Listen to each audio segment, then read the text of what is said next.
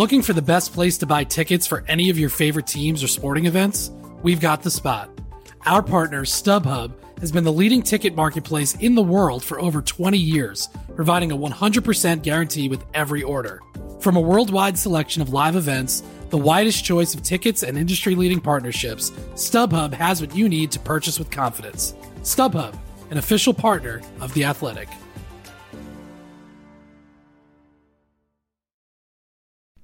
As you've probably heard by now, we've teamed up with BetMGM this season. We'll be using BetMGM lines to make all of our picks, and we'll have special offers for our listeners each week. If you haven't signed up for BetMGM yet, use bonus code The Athletic, and you'll get a one-year subscription to The Athletic, plus up to a fifteen hundred dollar first bet offer on your first wager with BetMGM. Here's how it works. Download the BetMGM app and sign up using bonus code The Athletic. Make your first deposit of at least $10. Place your first bet on any game and claim your voucher for a one year subscription to The Athletic.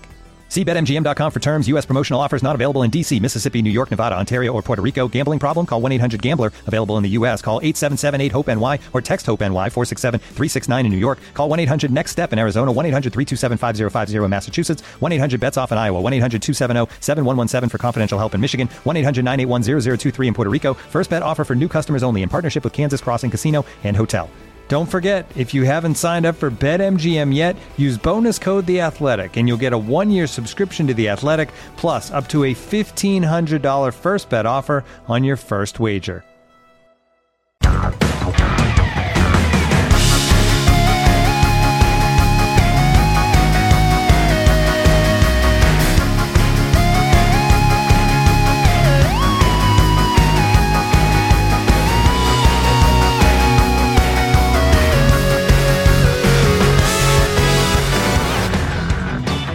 Hello and welcome to Front and Nationwide. This is the Athletics Columbus Blue Jackets podcast. This is Aaron Portzline of the Athletic, joined by Allison Lukan Hello.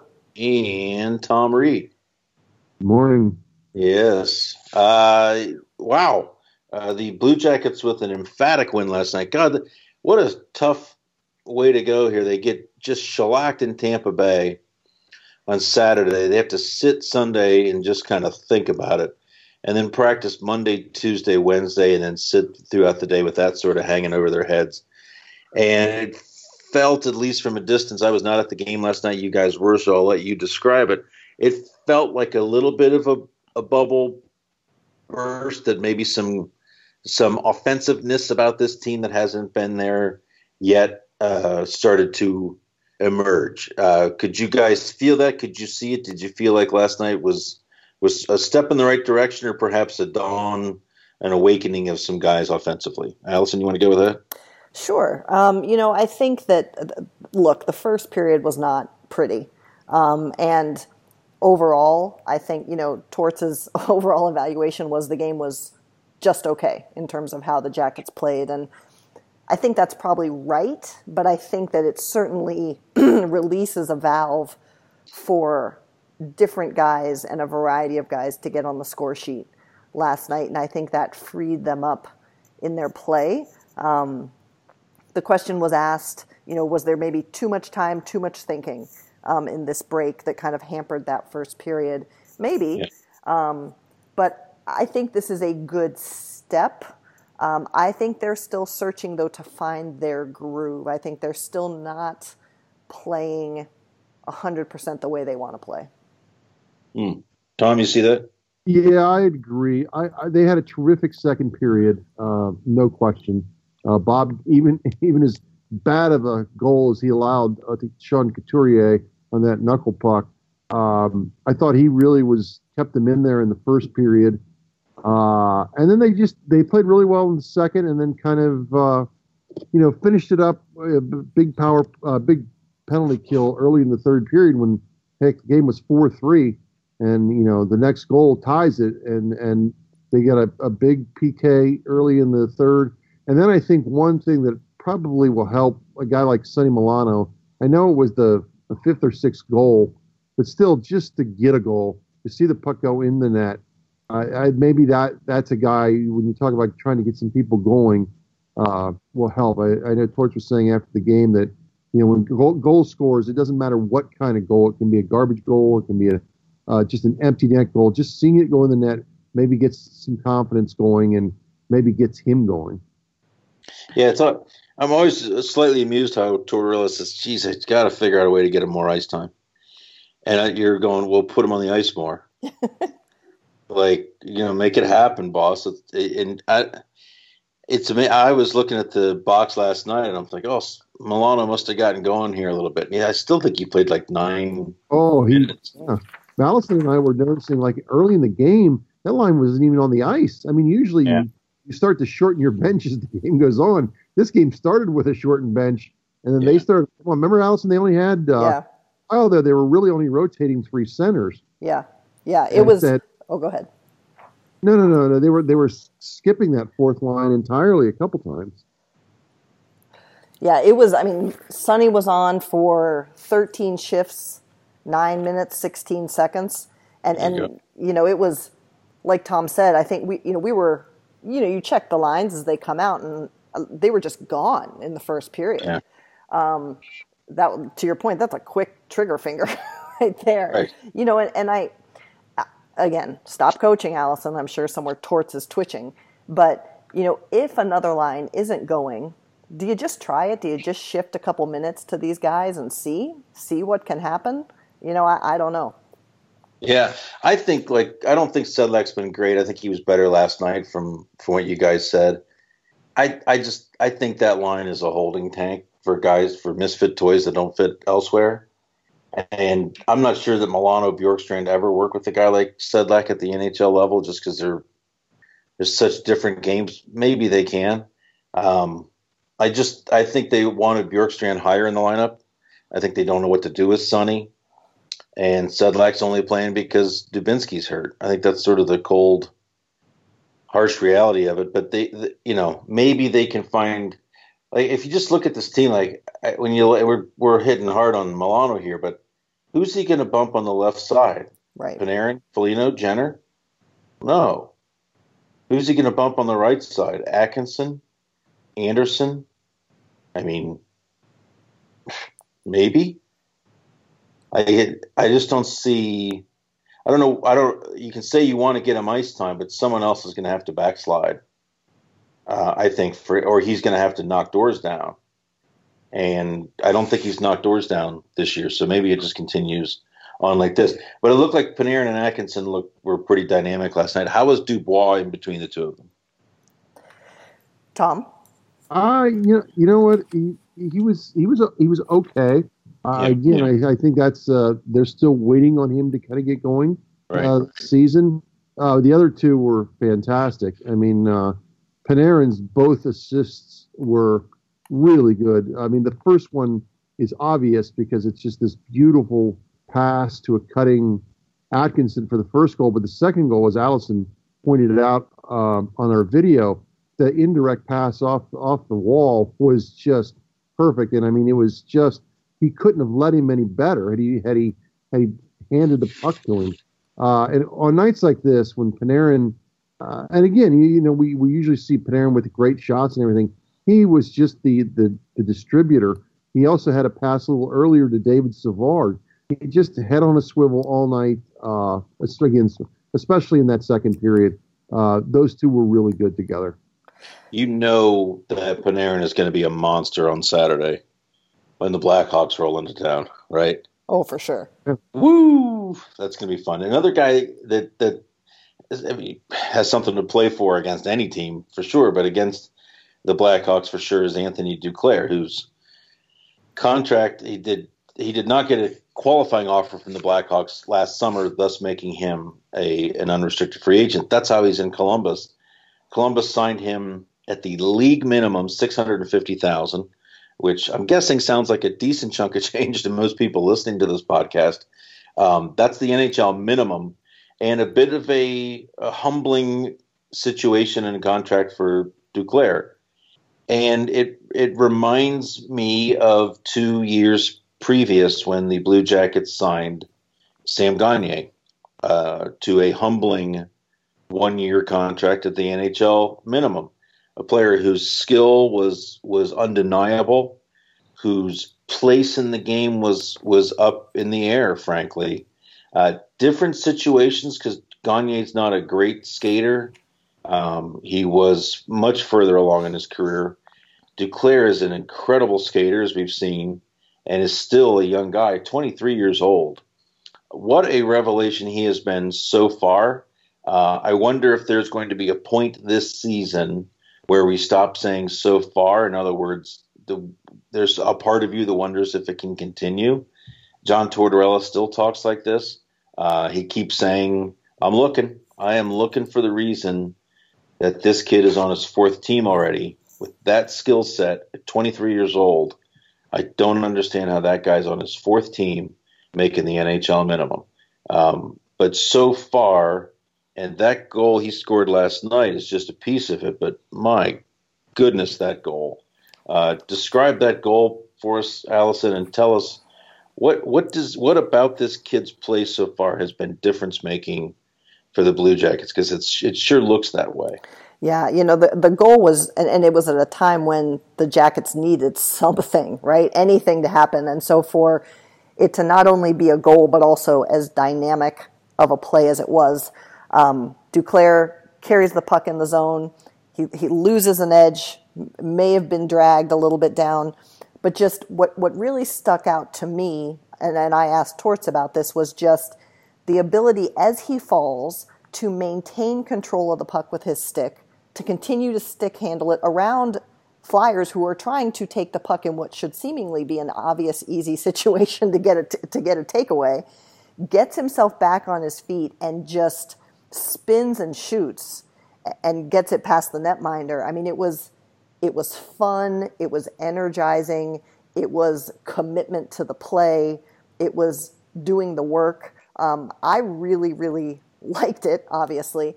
Um, but what is funny to me is that just a few shifts earlier, he had flown in the zone down the left side and just waited too long, in, in my opinion, to get the shot off his stick and lost the chance. And oh. Torts said, you know, that is something he wants to see Duclair do more of, is shoot more. And I think that that is, we know Duclair is fast. We've all seen it he may be the fastest on the team on the ice. Um, but what I think he still has to learn is what Torts has talked about is assessing the situation and making the right play. Everything from the play in the neutral zone to just just fire it. Don't wait for the perfect look. Just fire the puck. Something might happen. Just fire the right. puck.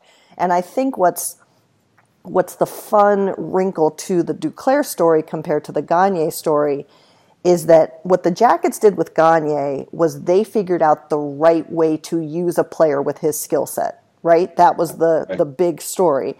I think with Duclair, this could be the beginning of a different story, which is helping the player really find the way to maximize his game and perhaps sticking with the organization. I think it's, yeah. it's, it's different in that sense. Yeah, that's interesting because I think when they signed Gagner, Gagner's Gagne coming to Columbus was I've got a chance to put up 40 points and sign a long term deal elsewhere. Right. And it's exactly how it worked out. From the Blue Jackets' perspective, is it was this guy could really help us from a skill standpoint, and at that money, we can justify a player with with probably second or third line skill playing on our fourth line and maybe we can drop him in on the play on the power play. If it doesn't work out, big whoop. I, I agree with you totally here, Allison. Where Duclair's 23 years old, I think there's probably some reluctance right now uh, from the Blue Jackets and from other teams to sign on long term with him. They just need to see more of it. But with with that that set of skills, that speed, that youth, um, you know, Gagner wasn't getting any quicker look where he's at. I think he's in Utica now in the AHL for Vancouver. But this kid still has enormous room uh, for potential. So maybe it is the beginning of a long term uh, situation here with Columbus. Tom, what do you what do you see from this young man? You would have seen him play some games for your beloved Rangers a few years ago. Yeah, uh, he wasn't there long. We was part of a, a big trade at the time, but yeah, I mean, uh, no question, it's been a great start. Um, and now I think the question becomes how does he handle that a success after having, as you had laid out pretty well, uh, some uh, some humbling times to get to this point. But there's no question it's been a really good start. Um, he's noticeable every game. I mean, the the speed, uh, the athleticism, uh, the hustle. It, it, it's it's it's there every night. And it was funny after the game. Um, you know, uh, we asked Cam Atkinson about it, and you know, the, as we always see, the players come to the bench afterwards with for the for the celebratory fist bump. And I guess when when he got to the bench, Cam just said da da da da da da. He said that's that play is going to be on SportsCenter. ESPN theme, yeah. Cam's credit, I guess it was number one. Yeah. And so, um, yeah, I mean, that was, as Allison mentioned, it was a great play. I think he gets a little lucky. The, the puck may have bounced off a skate to kind of keep it between the two flyers. But man, just to, to stay with that play and shoot it falling down, uh, tremendous second effort and just a tremendous start uh, to his time here in Columbus. I think obviously the, everyone's going to be seeing now that you see it a little bit, now that you see that skill, the athleticism, you want to see it more, right? And that's going to be the next step for him to continue and to build on this good start because he has been one of uh, the more noticeable forwards night in and night out. Yeah. I, and I, I would remind people how difficult it is to be the number one highlight on SportsCenter. A being hockey, but B at a time when the NBA's rolling, baseball's rolling. That really that says something. What was it? The solstice yesterday. What or what, what were they calling it? All four sports, putting like the eighth time in in history that Oh. all sports uh, were going at the same time because of the Oh yeah, game. was a football game too. Right, that's what I'm saying. Uh, you know, I'm I'm actually going off a reader's comment that it was the number one thing, so maybe it wasn't, but I'm sure it was in the top ten. Let's just roll with it here because it sounds good. It just it's true. Whatever. I don't. Know. Yeah, well, you know, whatever. It's it's it's it's our version of the truth. Was it just and another thing that might piss people off listening to this? Was there an MLS game last night? Yeah, I don't know for, for sure. So then maybe it's not the first time that all the major sports. No, well, it's the top for the first four traditional Yeah. four major sports. Save the crew, baby. Lay off the MLS. Um, so there's a a chance. We don't think we have a definitive date, but there's some good news on the horizon for the Blue Jackets injury wise. Seth Jones, who has been out since late September with a knee injury, at the time the club said four to six weeks. Um, it could be four weeks. That's the indication from John Tortorella who on on a uh, ra- on his radio show with with um, Anthony Rothman and Bobby Carpenter on ninety seven point one this week mentioned that that uh, Jones skated really really well and could be back closer to the four weeks than the six. Uh, four weeks from the time of injury would be Tuesday. That's next Tuesday against Arizona. Again, no indication that that is a thought or a likelihood but he did skate with the group yesterday, an optional skate. Uh, it'll be very interesting to see they skate today at noon, full practice. If if Jones will be part of that, um, I would think if he's going to return Tuesday, that he is. I would even think if he skates hard yesterday, or I'm sorry, today, why rule out tomorrow against Chicago? So he, he is getting close by all accounts. That's really good news. And I think what are the Blue Jackets now? Four and two. Four and two. Four and two. I think if most, if you told people that the Blue Jackets would win two thirds of their games while Seth Jones is out of the lineup, now it wouldn't always be pretty. I think they deserve some credit for sort of muddling through here at times and getting points in a situation that is quite obviously not um, not a perfect situation for them. Do you guys have thoughts on that? Yeah, I mean, I think it's it, it is impressive to have what they have right now with Seth, excuse me, on the bench. Um, you know, I, I I think I said to you guys when when he was injured, this is a guy who has shown that he returns from injuries quick. Maybe he just has super healing powers and we don't know about it. Right. Um, but but I and I also think he's a player that's not going to come back before he knows he can be at his full level, um, particularly with a knee. So uh, when he comes back, I think it's going to be a real burst um, to this team. It's it's interesting. I've been talking with some other friends about the Werenski Savard pairing, and, and I get it. I get why that's the pairing that's that's been put together, but it just really hasn't been super effective. Um, it's been interesting to see what it's done to how Zach usually plays. It, I think those two are still trying to figure out how to play together. Um, so if Jones and Werenski return to what they have been, I mean, woo, it's going to particularly when you get that top line and that top pair out there, that could be some, that could be some firework type stuff. Yeah, yeah, interesting. Uh, Tom, how do you think this team's gotten through without Seth Jones? Does anything that you've seen results wise? I mean, this is a Norris Trophy guy. This is a 200 foot player. I think we've recognized here how valuable he is to Werenski on that pair as well. Mm-hmm. Uh, just getting through with this, what does this say, if anything, to you? Uh, yeah. I mean, we, the other day we were just talking about how bad they were, and they, yeah, they're they're they're they're getting through.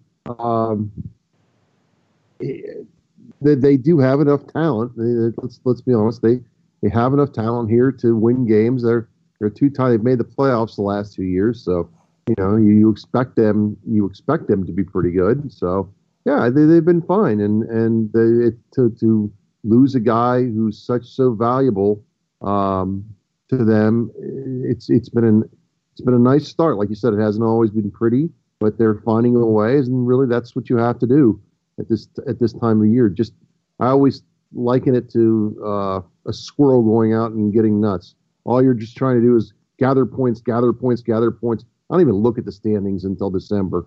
Right. Not really much. As long as you're not 0 and 5 or mm. or 5 and 0 or whatever, whatever right. it is, you're going to be somewhere in the middle. Everyone's going to be packed up, right, and bunched up. Uh, yeah, like right around the holidays is when I start looking at the standings. So just gather gather your points and and move along.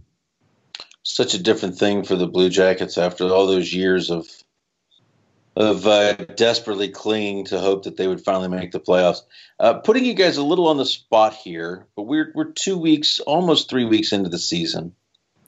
Is there a team out there that has surprised you either to the negative or the positive? There's one team that's still. This is a talk about how things have changed. There one there's two teams in the league still looking for the first win. One of them is Detroit. 05 and 2. That's a very Gordy, you just love banging that drum on, on the Red Wings, don't you? Well, they're negative, negative, negative. No, I, I've never said they were a horrible team when they were a good team. You know, you're using the word horrible. Well, they're 05 and 2, Tom. Is there is there a team though? I mean, I, I think that's surprisingly bad. Forgive me if that's banging on them. Is there a team that's that has surprised either of you to the positive or the negative? Has anybody really like? Because right now, to me, Anaheim is like really. I mean, they're, they're. I knew they were a good team. I thought they were a good team. They are flying and playing really well. Anybody anybody surprise you guys to to either either degree? Well, I would say. Oh, go, go ahead, Tom. Go, Tom. Uh, I, I, mean, the, the, the team that stands out to me is Montreal. I mean, I did not expect them to have nine yeah. points. That, that would be would be the most pleasant surprise. Uh, I, I'll let Allison grab it from there. Uh, that would be my most pleasant surprise. And since Tom stole my most pleasant surprise, um, you know, I don't, I don't, I don't know that there's another pleasant surprise. I think I've been and I didn't realize this till last night, and I know they've only played four games, but Florida doesn't have a, a win yet. You know, Correct. they have they have two overtime points, but that surprises me. Um, yeah. I'm also a little surprised at what we're seeing from Vegas. I think we all knew there might be a little bit of a coming down to earth with yeah. them, but it's there seems to be a little bit more disjointedness than what I expected in that process. They're playing now like people expected expected them to play last year. Correct. Exactly. They can't score. Yes. Um, I think there's a couple other surprises in there. Carolina for sure jumps off to me. Like they're yeah, I I I thought they would sort of you know be a classic Carolina team from the last couple of years. They look like they're going to be a, a, tougher out. And I, where Detroit is now, here I go again. I expected Ottawa to be, and yet this is a team with its head above water uh, in the early going, which is really surprising to me because that might be, I think, the worst team in the league. Yeah. You know what? One other team that I think bears mentioning here, and they've only played five games, is New Jersey. Yeah. Four, yeah. One, plus 11 in, in the goal differential. Yeah. Uh, they're off to a nice start. God, and they're still the Devils. They've given up nine goals in five games. Yeah. Uh, right? I mean, here they are again. It's like Martin Brodeur came back. Yeah, interesting. So we're we're getting into it here. The Blue Jackets are six games in. Um, so I think the games are going to start coming a little bit more rapid fire here now and things will start either going one way or the other. But I, it does feel to me like last night was a positive step forward. So good news on that front. We'll talk to you all Tuesday. Uh, thanks for listening to us. This is the Front and Nationwide podcast. And Allison, I'll let you walk us out of here with a little David Cook music. I'll get right on that. We'll talk to everybody on Tuesday. Okay. Thanks.